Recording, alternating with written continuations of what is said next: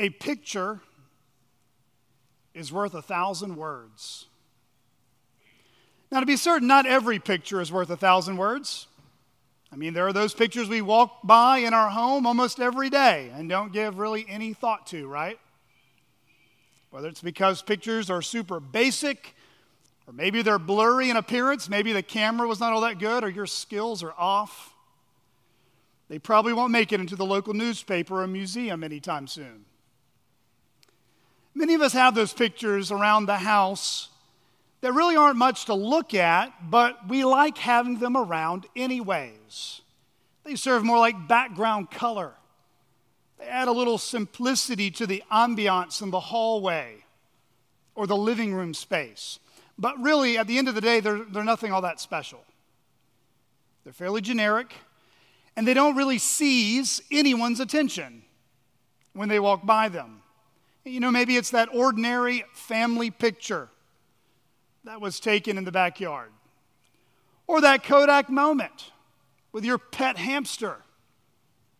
That hamster you can't even remember its name or if it had a name to begin with.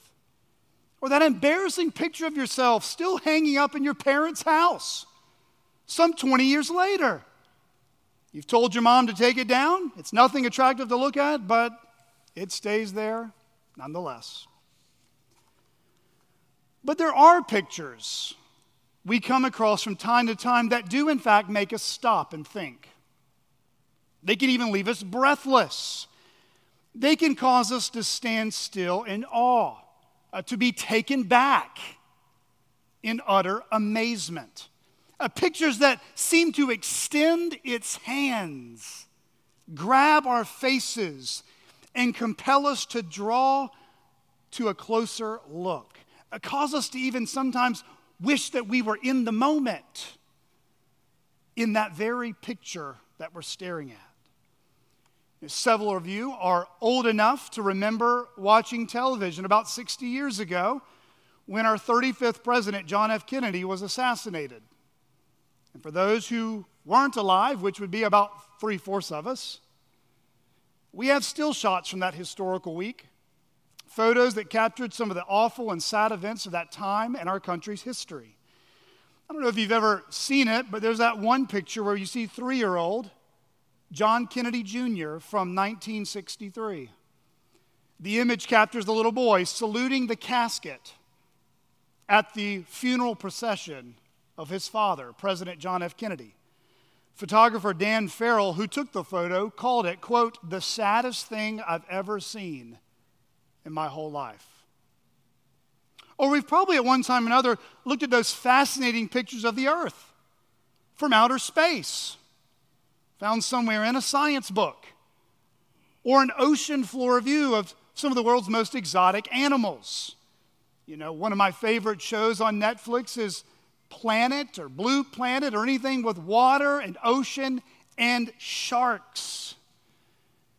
One thing you will find when Shark Week comes around this summer, you'll see me amazed, just like you are when you see these massive creatures. They're so large, and yet we become so small, don't we?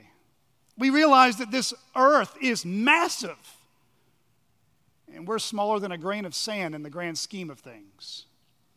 What about those iconic sports pictures like the one of Michael Jordan hugging a basketball and then kissing his fourth NBA championship trophy in tears. Of all days, it was Father's Day of 1996, and it was the first title Jordan won without his dad still alive right next to him.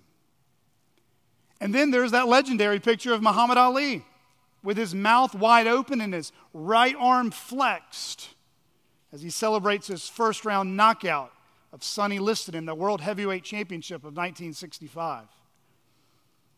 And then there's 9 11. Most of us here still remember, of course, September 11th, 2001. And we've probably all seen those heart moving pictures of firefighters and policemen carrying people out of the rubble from the demolished Trade Center buildings in New York City. Uh, there are pictures taken from that day that I think will be embedded in our minds and probably stay there for the rest of our lives. You know, whether it's pictures from sad or life altering events or iconic sports achievements that have never been eclipsed since, or from moving paintings you might see in a famous art gallery somewhere in the world. These kind of pictures can do a number on us, can't they? They can pull on our heartstrings. They can cause us to be filled with feelings of sadness and anger, others with amazement, leaving us in awe as we encounter the story of heroism or courage or perseverance or love. Especially even those from 9 11, where we see helpless people being rescued from danger to find healing. Well, this morning in Mark's gospel, we find ourselves staring at a memorable picture of an event that occurred early on in Jesus' ministry. An event that contains several diverse and colorful actors. Each person or group of people that we'll read about, uh, they show their need for help from Jesus. And some of them show their disdain from what they hear from Jesus. Amidst this busy crowd and this life altering rooftop event, uh, we are invited into, the readers, to Simon Peter's home to see how Jesus might respond when he's put on the spot and as he reveals his surprising identity and his divine authority. If you have your Bibles, please open them to Mark chapter 2. Mark chapter 2, if you're using the chair Bibles provided, you can find that on page 488.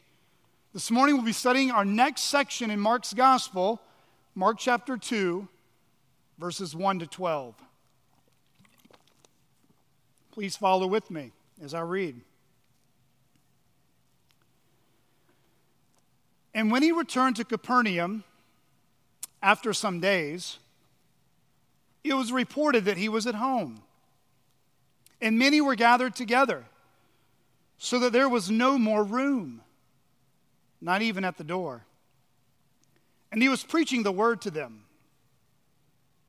And they came bringing to him a paralytic carried by four men. And when they could not get near him because of the crowd, they removed the roof above him. And when they had made an opening, they let down the bed on which the paralytic lay. And when Jesus saw their faith, he said to the paralytic, Son, your sins are forgiven. Now, some of the scribes were sitting there questioning in their hearts why does this man speak like that? He is blaspheming. Who can forgive sins but God alone? And immediately, Jesus, perceiving in his spirit that they thus questioned within themselves, said to them, Why do you question these things in your hearts? Which is easier, to say to the paralytic, Your sins are forgiven, or to say, Rise, take up your bed and walk? But that you may know that the Son of Man has authority on earth to forgive sins, he said to the paralytic, I say to you, Rise, pick up your bed and go home. And he rose and immediately picked up his bed and went out before them all, so that they were all amazed and glorified God, saying, We never saw anything like this. This is God's word.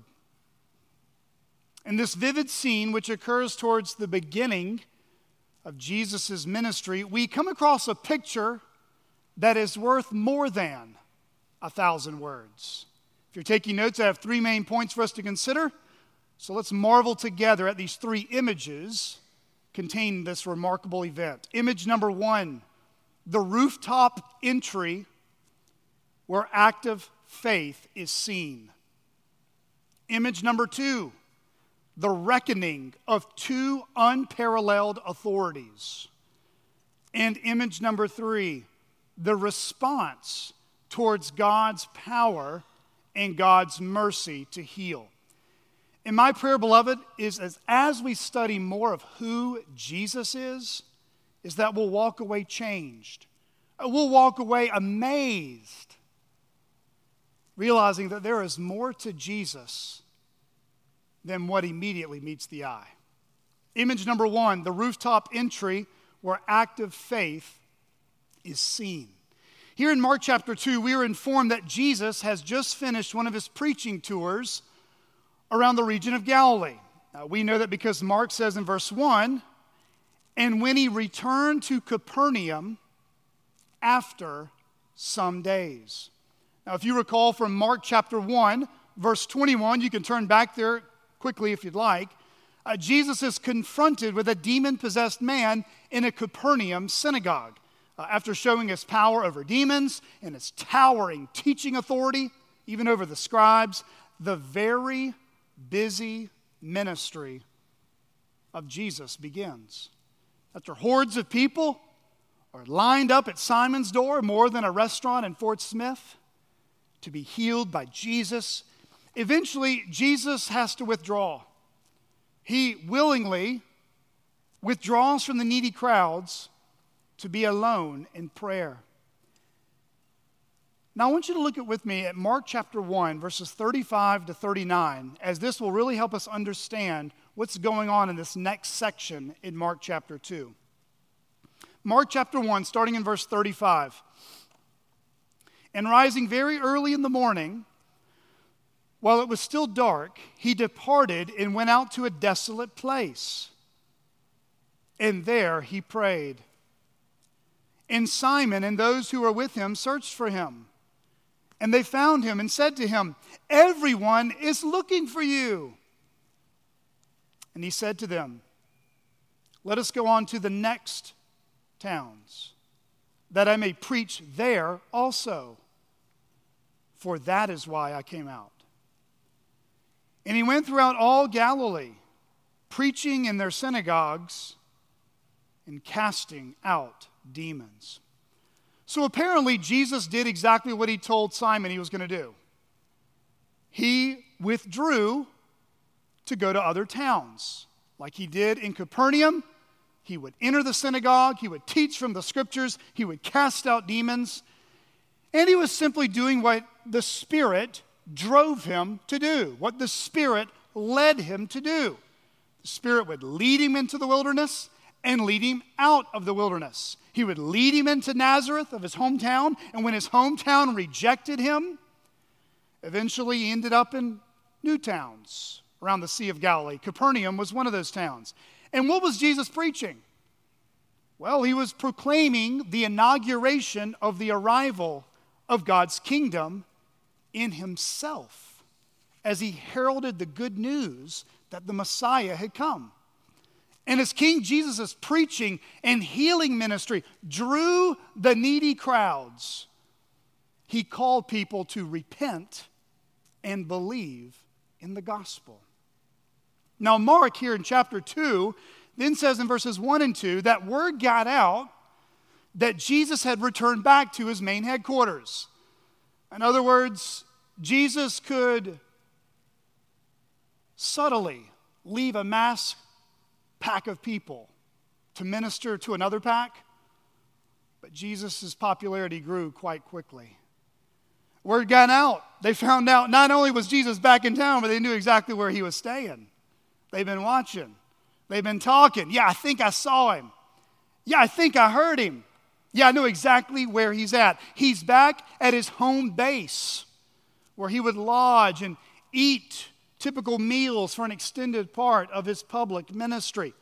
Uh, though Mark says here that Jesus was at home, you notice there in verse 1, we know that elsewhere in the scriptures, specifically the Gospels, that Jesus himself didn't own a home. In fact, his dependence on God's provision in his life, particularly in his adult years, his public ministry years, uh, came through the hospitality of others like one of his own disciples, Simon, whose house he had entered back into back in Mark 1, verse 29. Uh, just as an aside, There is nothing inherently wrong or sinful or worldly in owning a home. Uh, it might good, be good for me just to mention this right now. It's, it's a seller's market right now in the United States. You might be thinking about selling a house, getting a lot of money, and then buying another one. I just want to let you know that's perfectly fine and okay. There's nothing necessarily wrong or evil with owning a home. Again, God may call some of us to live in a particular place for a long time, and purchasing a home, putting a down payment on it, might be a better investment of God's resources rather than renting could be. Apparently, Simon's home was large enough to pile quite a bit of people in. He had a mother in law suite. Remember, his mother in law was staying with him. That might be a hint for some of you to invest in for the future. Regardless, whether it was a slamming crib or not, it was big enough to house a big group of people. Some sources say probably about 50 people were crammed in like sardines to hear Jesus teach the word in Simon's home.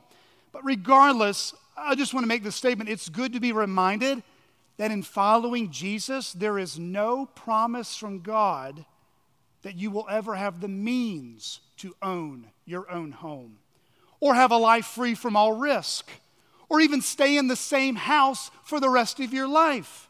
Listen, if we're going to follow Jesus, we're going to have to learn how to trust him.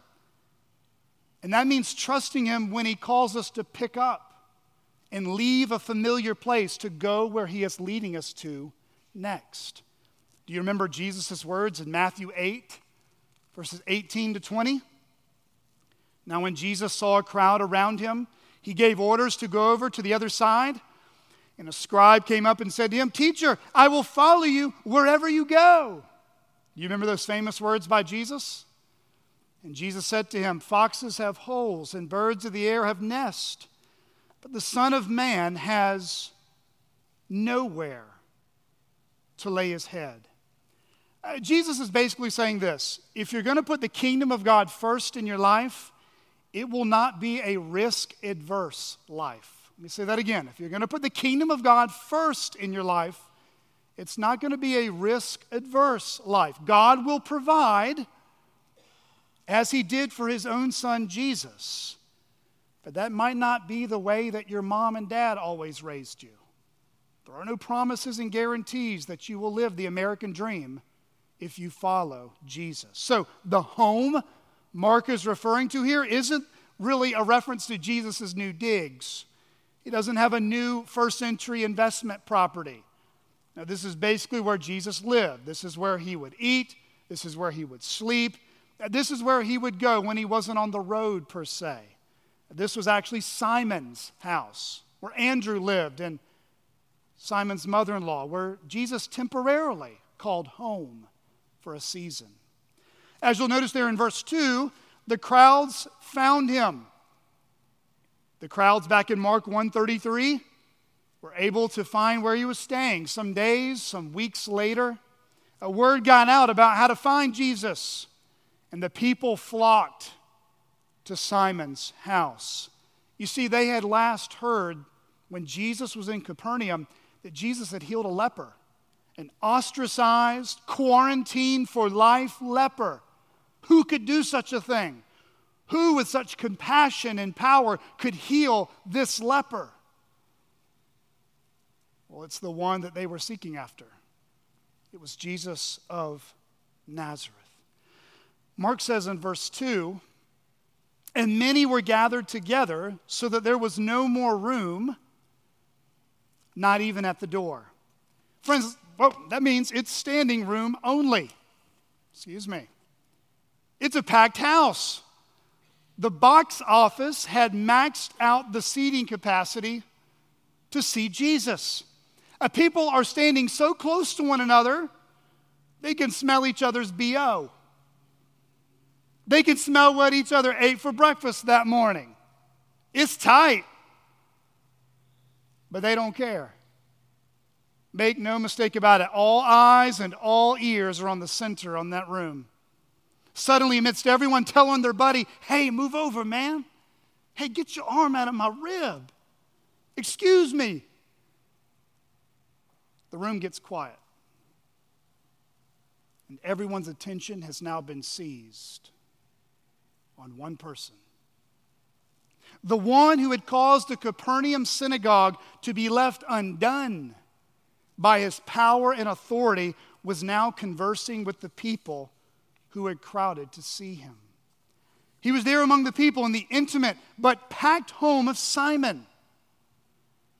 But Jesus was not off by himself in prayer this time. He was, as Mark says in verse 2, preaching the word to them. Uh, the word preaching here isn't the common word used of kerusso, which meant to herald or to preach. Uh, this word is probably better translated speaking the word. Uh, like any of us would, Jesus knew how to adjust his teaching format to his audience. Whether it was on a hillside, he taught one way. Whether he was in a boat, he may have taught another.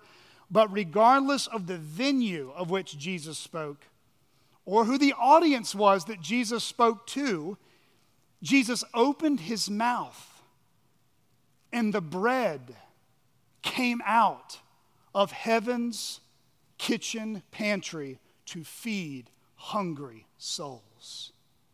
You see, when Jesus spoke the words of life, the people listened to what it really is it's the Word of God. When Jesus spoke, he spoke the Word of the living God to the people that God had created for himself. Friends, they were a famine. They were in a mess. They were like people walking around with no water or food in a spiritual desert. They were hungry, they were thirsty, and Jesus knew that. Friends, you might be here this morning and you feel like you are famined of hearing from the Word of God. And if that's you, you are welcome here. This place is for people who realize they are hungry and thirsty for Jesus.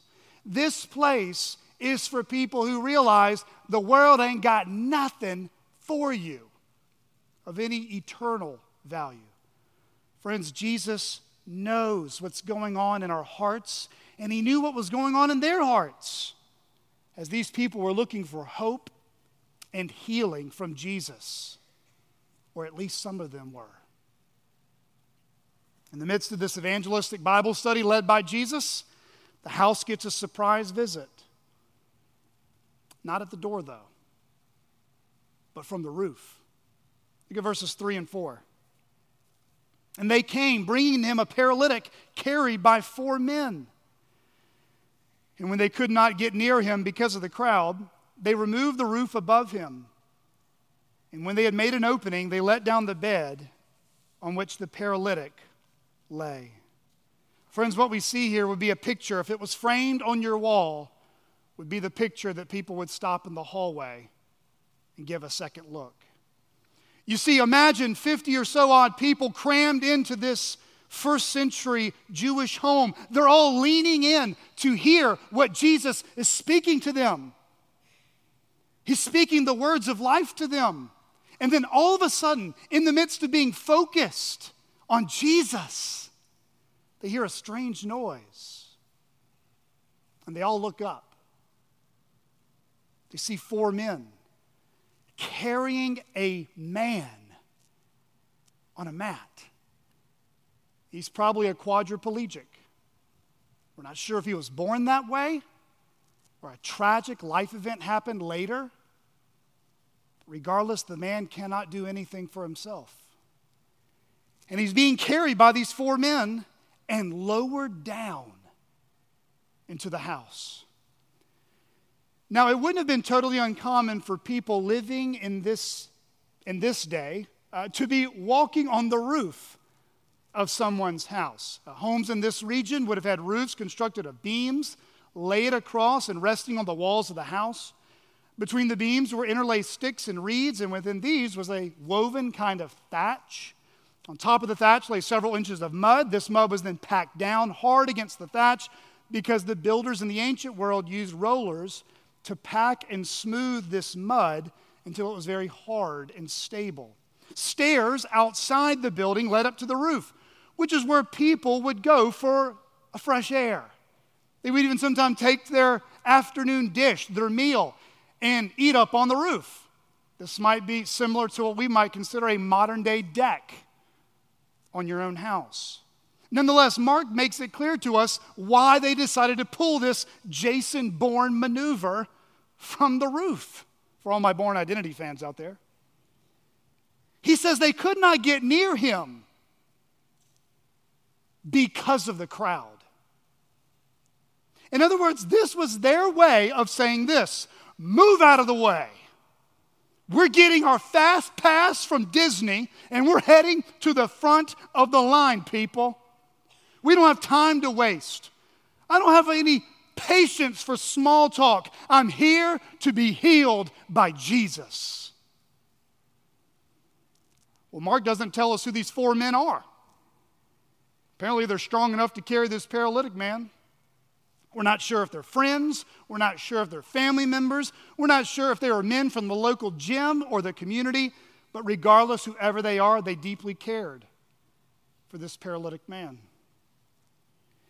But these four men were just as eager as the paralytic man to see Jesus. And it's this eagerness it's this Jason Bourne maneuver. It's this ter- determination that catches the attention of King Jesus. Did you notice carefully what verse 5 says? And when Jesus saw their faith, he said to the paralytic, Son, your sins are forgiven. Notice here, Jesus does not say he heard their faith, but rather he saw their faith. Friends, true faith in Jesus is a faith that acts because of Jesus. A faith that is truly resting in Jesus is an act of faith committed to prioritizing Jesus. You see, active faith is just another expression of repentance and faith. It's the same command that Jesus would herald off as he would preach in the synagogues, as he would preach in the villages, as he would go into the homes. Repent and believe in the gospel. Brothers and sisters, do you see the earnestness of these men's faith? Do you see how they cared much more about what Jesus thinks rather than what the crowds think? My prayer for us at Chaffee Crossing Baptist Church is that we would be a church full of people like that we care a whole lot more about what Jesus thinks than what the crowds think. We care a whole lot more about what Jesus thinks, even than maybe other churches think about us. That we would be a church, brothers and sisters, I pray that we would be a vibrant, humble, fruit bearing, Jesus loving church who actively shows our dependence on Jesus. That we aren't afraid to say, I'm weak, but He's strong. I'm hungry, but He's got plenty of bread. I'm broken and messed up, but Jesus can heal me. That's what this church is for. It's not for anyone else, it's for people who want Jesus. As I say probably once every 10 sermons, this church is only for two types of people for serious Christians who want to follow Jesus and unbelievers who are interested in knowing more about Jesus. We have nothing else here for anyone else in between. Get serious with Jesus or get out. That's how Jesus spoke, and that's how these four men expressed their active faith. Friends, what if? What if the problems that so many churches think about were no longer a priority and concern to them. What if the main problems that churches talked about, like who offended me, or who irritates me, or how you don't like this decision or that ministry direction, but rather, what if the main problems we talked about as a church were asking ourselves these type of questions? Where are we going to get enough chairs to sit all these hungry people for Jesus? What are we going to do in order to disciple all these new converts that God keeps sovereignly adding to our number? What are we going to do to make sure that every man and woman, every boy and girl is equipped for the work of ministry? Beloved, that's the type of problems we should want to talk about. That's the kind of problems that we should grow gray hair about, or stressful wrinkles about, or staying up late at night about. Friends, one of the reasons why churches get off track is because they're focused on the wrong problem. Friends, we have to deal with interpersonal relationships. We have to deal with the monotony of everyday problems in life, just like all of you do in your own home. But at the end of the day, if we're going to follow the risen Lord Jesus, who came with a primary mission to save a people for himself, to build up a church for himself. Friends, he's given the church the same mission to make disciples of Jesus Christ, teaching them to obey everything Jesus commanded us to obey. So, friends, let's pray to have those type of problems.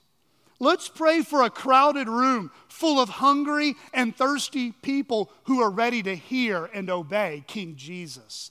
And let's pray that God would awaken this type of active faith. I like that phrase active faith in our lives that puts Jesus at the center of the living room.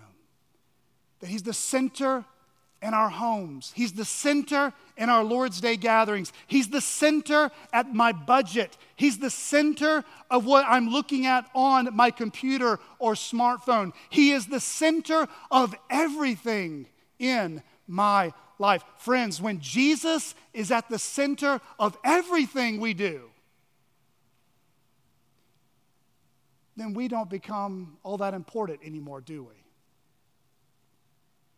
We don't really care about that satanic trinity anymore of I, me, and myself.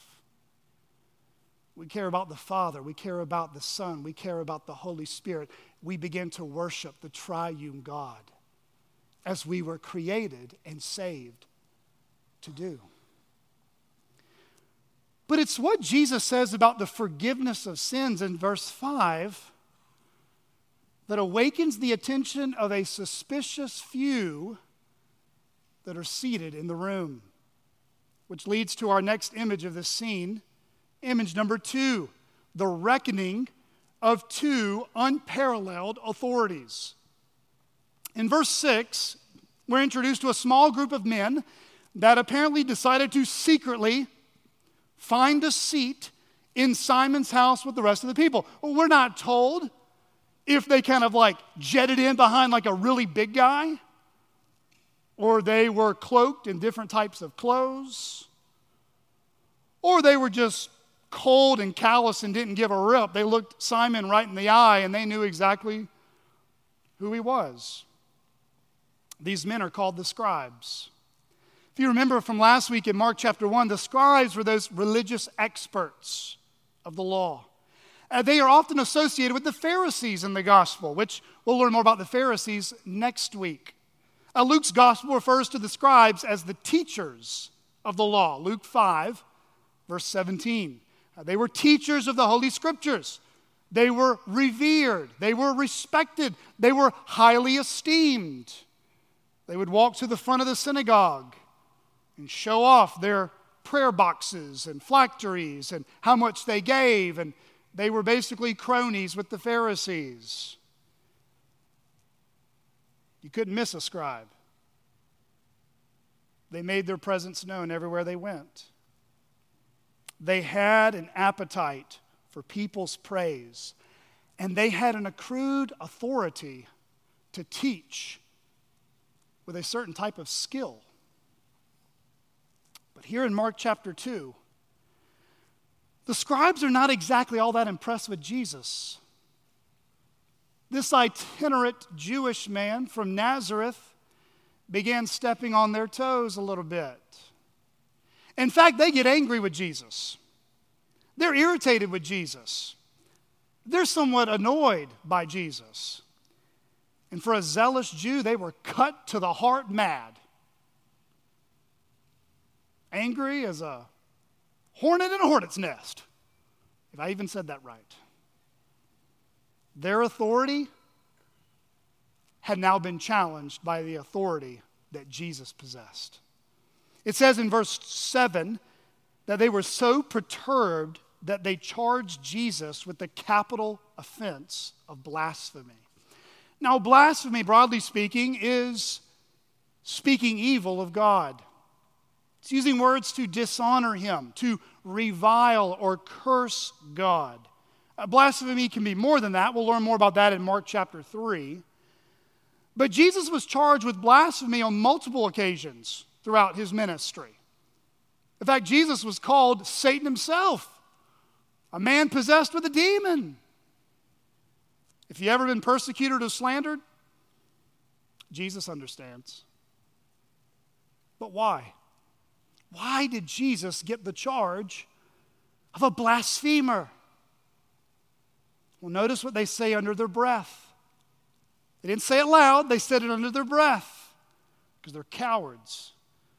They said this in disgust and unbelief. Look at verse 7. Why does this man speak like that? He is blaspheming.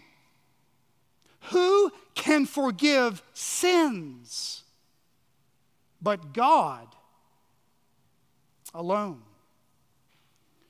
Well, apparently, Jesus had committed the big no no, at least in these scribes' eyes. Uh, Jesus was assuming the exclusive divine prerogative of forgiving people of their sins their sins against God Himself.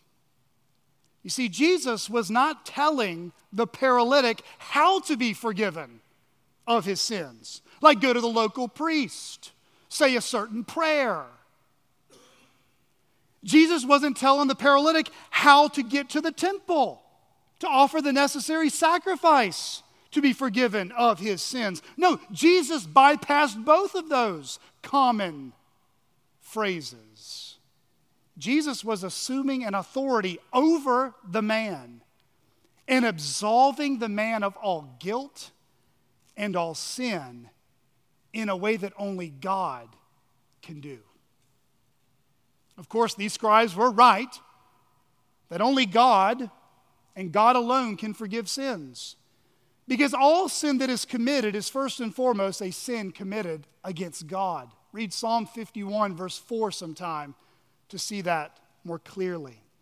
Therefore, the only person who is able to fully cleanse and fully forgive us of our sins is God Himself, the one true God of Holy Scripture.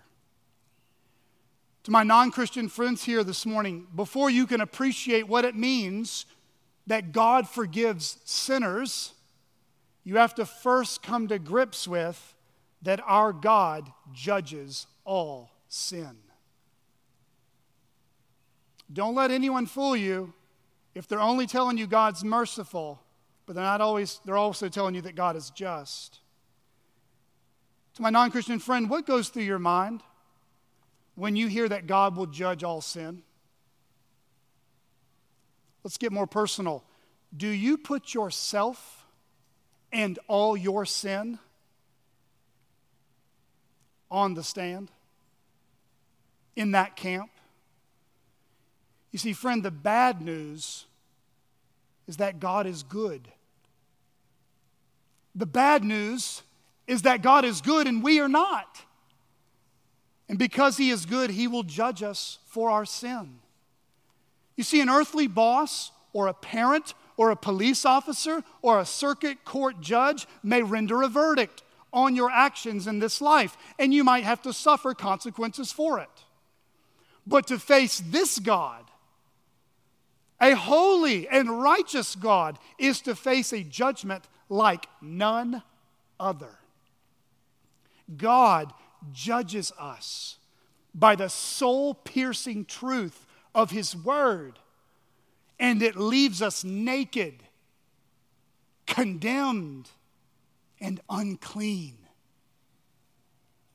We read in Hebrews 4, verses 12 and 13 For the Word of God is living and active, sharper than any two edged sword, piercing to the division of soul and spirit, of joints and of marrow, and discerning the thoughts and intentions of the heart. And no creature is hidden from his sight, but all are naked and exposed to the eyes of him to whom we must give account.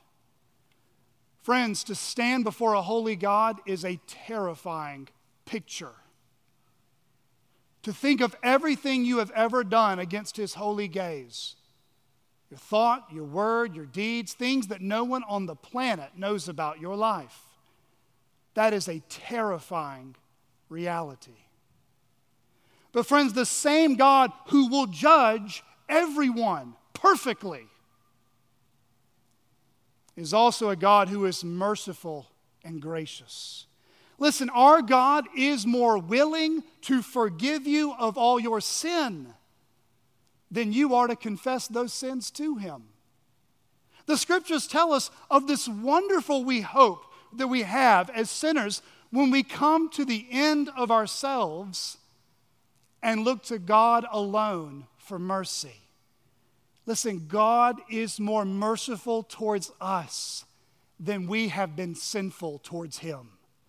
God has been more merciful to us than we have been sinful towards Him. Do you recall what we read earlier from Brother Jason in Psalm 103?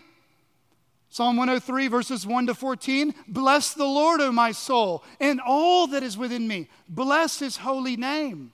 Bless the Lord, O my soul, and forget not all his benefits, who forgives all your iniquity, who heals all your diseases, who redeems your life from the pit, who crowns you with steadfast love and mercy, who satisfies you with good, so that your youth is renewed like the eagles. The Lord works righteousness and justice for all who are oppressed. He made known his ways to Moses, his acts to the people of Israel. The Lord is merciful and gracious, slow to anger, and abounding in steadfast love. He will not always chide, nor will he keep his anger forever. He does not deal with us according to our sins, nor repay us according to our iniquities. For as high as the heavens are above the earth, so great is his steadfast love towards those who fear him. And listen to verse 12. As far as the east is from the west, so far does he remove our transgressions from us. They're removed, they're gone. Guilty condemned and dirty, if you are in Christ this morning, it's not on you. It's been removed. Someone stood in your place. As a father shows compassion to his children, so the Lord shows compassion to those who fear him. For he knows our frame, he remembers that we are dust. Oh, friends, some of us lack joy in the Lord because some of us have forgotten how much we've been forgiven in Christ. You see, the problems with our worship is not the songs that we sing. The problem with our worship is our hearts are not right with God. We can have a band, we can have a saxophone, uh, we can have a harp. Here we've got one who can play a harp.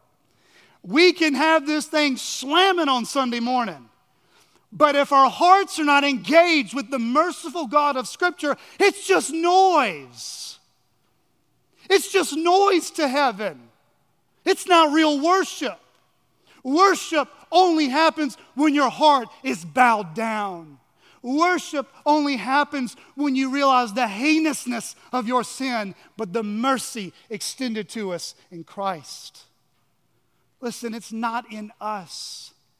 It's not us cleaning up our act. It's not us doing three better things on Tuesday than we did on Monday that gets us an A plus in God's report card. Baloney. Jesus got the A plus for us. Stop trying to climb up a ladder you can't achieve. Cling to Christ. He is the ladder. He went on that cross so that you wouldn't climb up the ladder. He went on the cross to bring you down out of hell to bring you up to glory. That's the gospel. That's the good news. And that's why we can bless the Lord, O my soul. Bless the Lord, O my soul, and forget not all his benefits. But, friends, forgiveness can only be offered on his terms, not ours. You see, Jesus was declaring this paralytic forgiven because Jesus was revealing himself as the God man. The man of Nazareth who would suffer and humbly submit to the will of his heavenly Father, even to the point of death on a cross. But this divine prerogative to forgive sins was not something Jesus tried to usurp from God. This was an authority Jesus possessed. Because in Jesus, we find the saving and reigning rule of God Himself. Jesus, as God in human flesh, the Son of God, dwelt among us as a man, truly God and truly man. So, how would Jesus back up his words? What would be the proof in the pudding that Jesus really is who he says he is?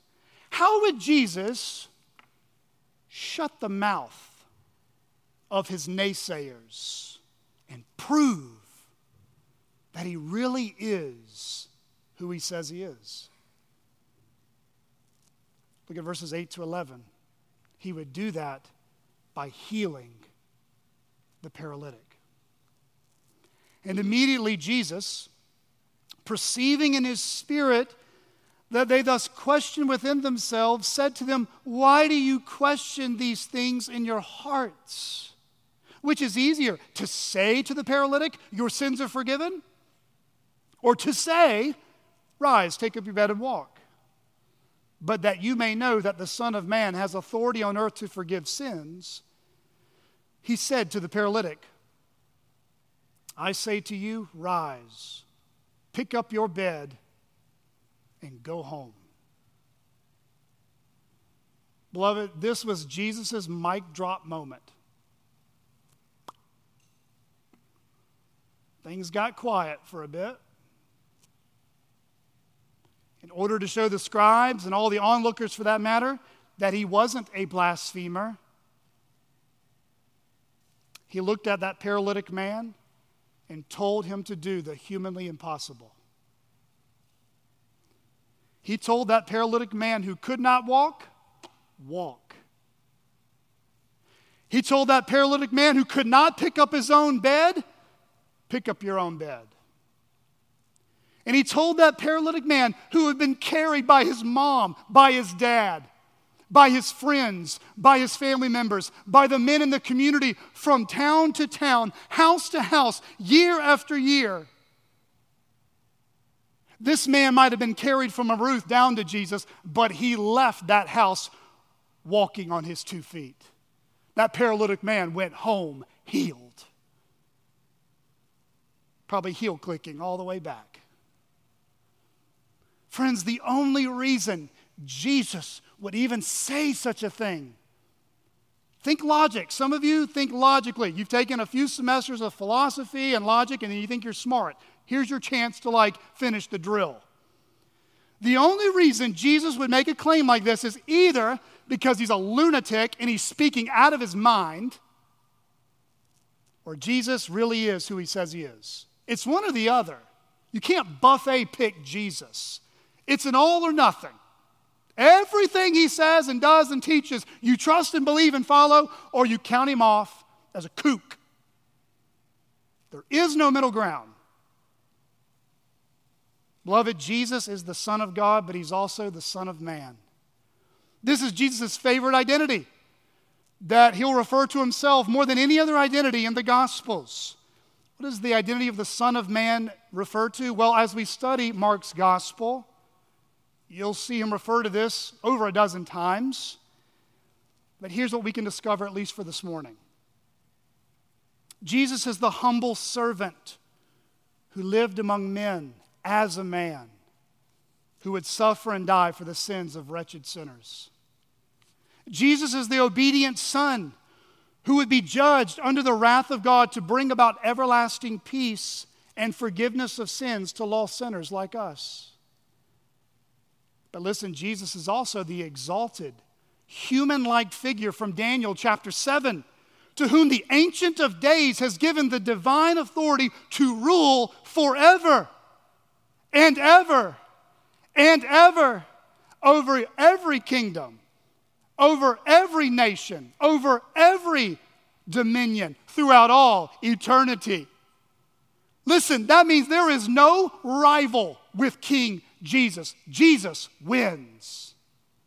There is no equal or close second place to competing with Jesus. Jesus wins. And there is no religious teacher or compassionate friend that can outdo the power and mercy of Jesus.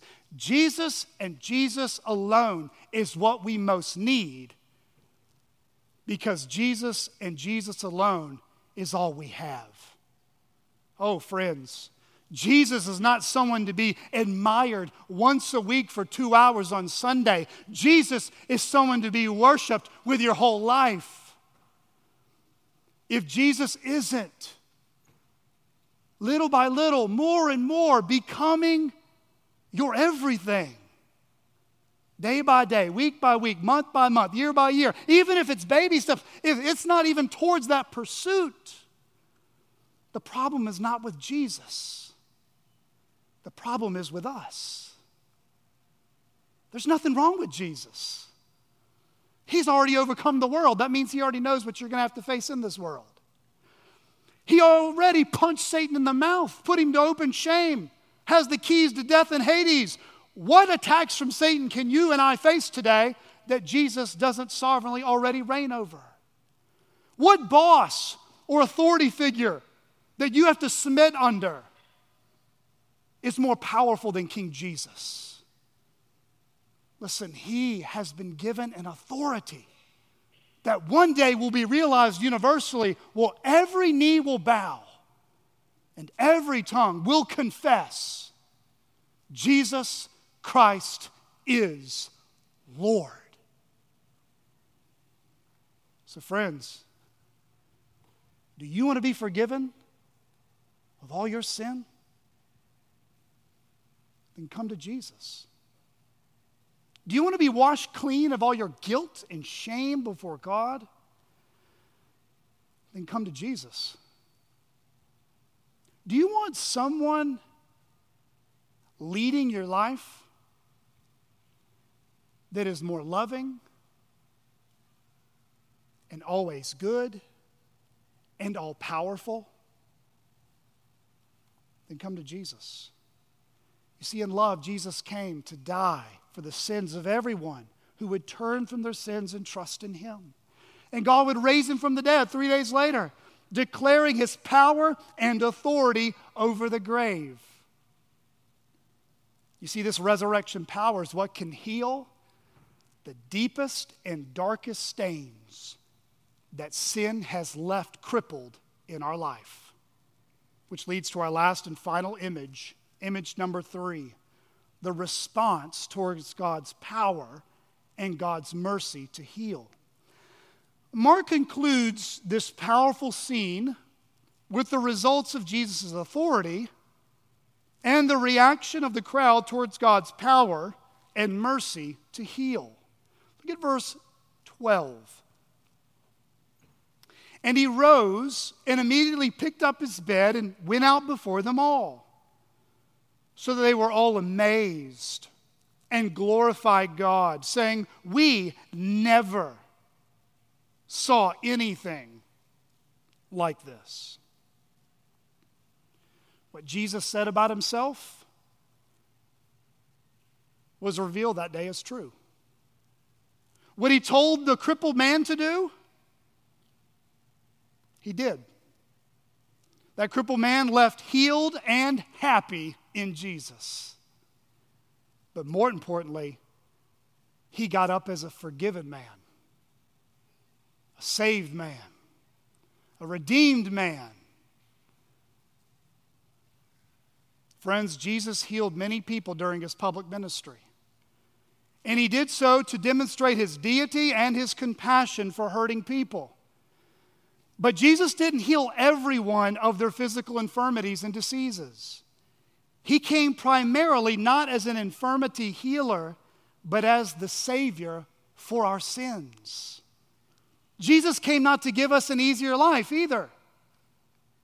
Friends, many paralytics remained paralytics till they got to glory. I know a young man, now he's in his mid 40s, so he might just be a man, a dude, who's a preacher that was born with cerebral palsy. It's really hard for him to get up on stage and even preach now. But one day, Canis is going to be walking better than the rest of us. Friends, regardless of whatever your physical ailment is, whether it be mental or physical or both, one day our Good Shepherd will make you totally whole and healed. You see, our good shepherd leads us and guides us till he brings us safely home to glory. You see, when that paralytic man got home and he said, Get up, pick up your mat, and go home, that's a picture of salvation. That's a picture of how God does the humanly impossible. He awakes us from the spiritual dead. He makes us whole and happy in Jesus. And He says, by God's grace, one day, I'm going to take you home. Friends, that's a beautiful picture of how Jesus is walking with you today. That's a promise, beloved, that one day we will see realized as a future inheritance. One day, all of us who have turned to Christ will receive that new heavenly body in the new heavens and new earth. Roy, ain't that to be good? And ain't to be good? That's what I'm talking about. I don't know what we're to look like, but we're to look good because Jesus has already got this custom fit for us. But, friends, in this life, there is no promise of being totally healed physically. But if we come to Jesus in repentance and faith, we can be healed spiritually. You see, many people want to come to Jesus to obtain all of heaven's blessings now, but they don't want Jesus for Jesus. They want a get rich quick fix. Jesus is just another broker or financial investor for them. But, friends, if Jesus dying on the cross for your sins is not enough, Jesus will never be enough. But He is. You see, you and I can't receive the blessings of heaven until we first bow to the one who purchased those blessings through his blood. That's why we should all come to Jesus, simply to get Jesus, and not try to attain heaven on earth now. Brothers and sisters, do you notice the response not of the paralytic man, but the crowds who witnessed this scene? Mark says that they were all amazed I want you to look down in your Bibles. This is that one part where I'm going to make you do this. Even if you're asleep, just kind of nod down. They were all amazed and they glorified who? All right, say it a little louder. We're in a Christian church. They glorified who? God. Saying we never saw anything like this. Friends, the ultimate point of this scene is not Simon Peter's hospitality though that was very kind of him, and we should all want to exemplify hospitality. The ultimate point of the scene is not even the faith of the four men who brought the paralytic man. The Jason Bourne team, they're not the point. Though their faith is commendable and we should imitate that faith. The ultimate point of this scene is that God is being glorified. Friends, that's the point. That's why Mark 2 1 to 12 is here. That's why the Spirit inspired Mark to write this text. It's the worship and glory of the one true God, that God might receive the honor and praise and glory that is due His name. Friends, that's why we exist. We exist to glorify God and enjoy Him forever. We exist to do everything for the glory of God, right? What did Jansen read earlier in 1 Corinthians 10, verse 31? You want a verse to memorize? You want a verse to think about this summer? So, whether you eat or drink, I love this next phrase. Paul's so good. Or whatever you do. Whatever you eat or drink, and here's this big basket of your life, everything else is for the glory of God. Why do we sing songs like we do here at CCBC? Songs like A Christian's Daily Prayer and We Will Glorify or Oh Great God. Well, friends, go back and read the lyrics of the song this afternoon. We sing songs like this because we need reminders of whose glory we should be most concerned about. There's nothing in these songs about us, it's about Him. There's nothing all that glorious about us except Christ in us and through us. That's glorious. You see, the most important thing about yourself is who or what you worship. The most important thing about yourself is what or who you worship. Friends, ask ourselves this question this morning What are you most concerned about in your life right now? What's weighing on your heart the most? amidst all your plans for the rest of 2021, somewhere in there or somewhere in here, what are you most preoccupied with in your life? Is it what you can gain from others and what you can get from God? Or is it what you can give to others and how you can give glory to God? Beloved, if you want to truly live for God's glory in your life, then begin by first looking at the love and mercy of Jesus. Did Jesus heal everyone? No. His mission to proclaim the gospel was more urgent and eternally important. Did Jesus meet everyone's felt needs? No.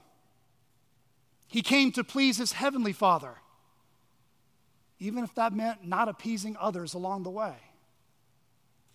Did Jesus say and do things that were offensive at times?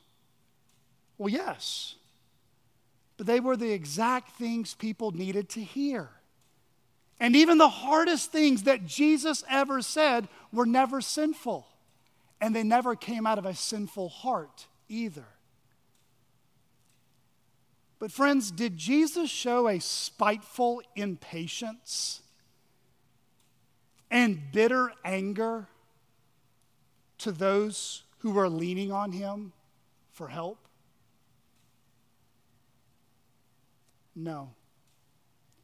Even though Jesus' life was busy and his life was often interrupted by people, and it got messy and complex, like this paralytic man interrupting the Bible study, Jesus always embodied what true love really is. Paul David Tripp has described what true Christ like love is really well when he says this Love is being willing to have your life complicated by the needs and struggles of others without impatience or anger. Husbands, would your wife say that you demonstrate that kind of love towards her? Wives, would your husband say that you show that kind of love towards Him? Parents, would your kids say that you show that kind of love towards them? Fellow Christian, would the church members who spend the most time with you say that you show this type of love towards them, even when they make your life more complicated and messy? CCBC, if we want to have a God glorifying church, and I hope we do, it will always begin with exalting Jesus for who he is.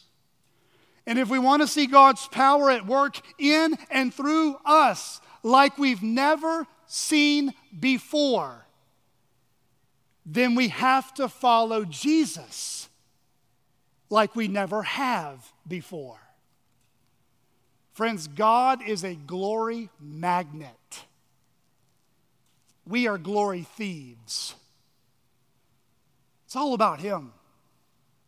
Which means we must yield our whole life to bringing Him glory in our church, in our marriages, in our parenting, in our friendships, in our jobs, in our finances, even down into our thought life or what we text message. In everything. So whether you eat or drink, or whatever you do, do all to the glory of God. If Jesus has forgiven you of your sins, is there any part of your life that you're exempt from bringing God glory?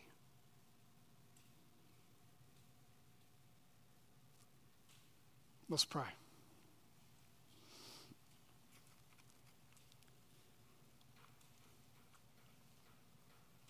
Father, we pray that you would give us eyes to see Jesus as he really is. Well, the problem is not with Jesus, the problem was with our eyes and our hearts. Oh, Father, I pray that you would use this message. Whatever was said was true, would penetrate our hearts. Whatever I said was false, would be forgotten. Lord, I do pray that we would be hungry to see glory radiate to you. Lord, I also pray that, Lord, any of us who are experiencing all sorts of physical pain, spiritual suffering, that we would see even the compassion of Christ towards this paralytic man. Lord, teach us how to love like Christ, even when it's messy and complicated, that we would show patience and kindness like you have to billions. We ask all this in Jesus' name.